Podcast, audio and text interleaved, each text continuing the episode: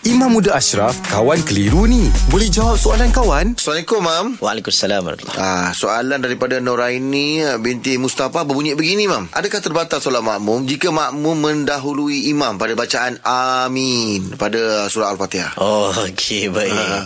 Maksudnya... Telajak lah, Mam. Dia kata dia Amin dulu. Ada hadis Nabi yang menyebut apabila imam menyebut amin maka kau ikutlah dengan menyebut amin.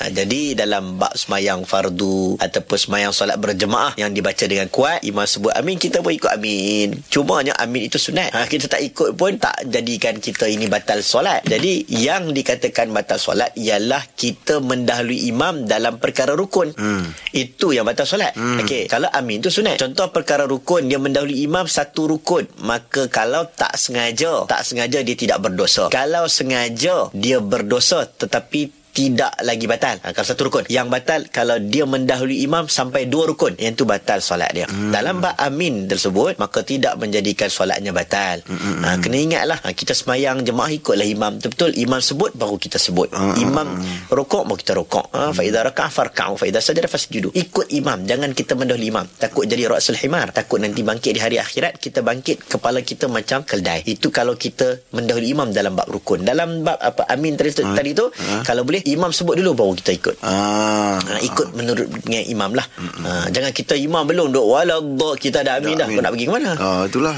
Relax lah kan. Jangan berlumba lah, ha? ha, sabar relax lah. Okay, terima kasih, Mam. Alhamdulillah. Selesai juga satu kekeliruan dalam kawan tanya Ustaz jawab.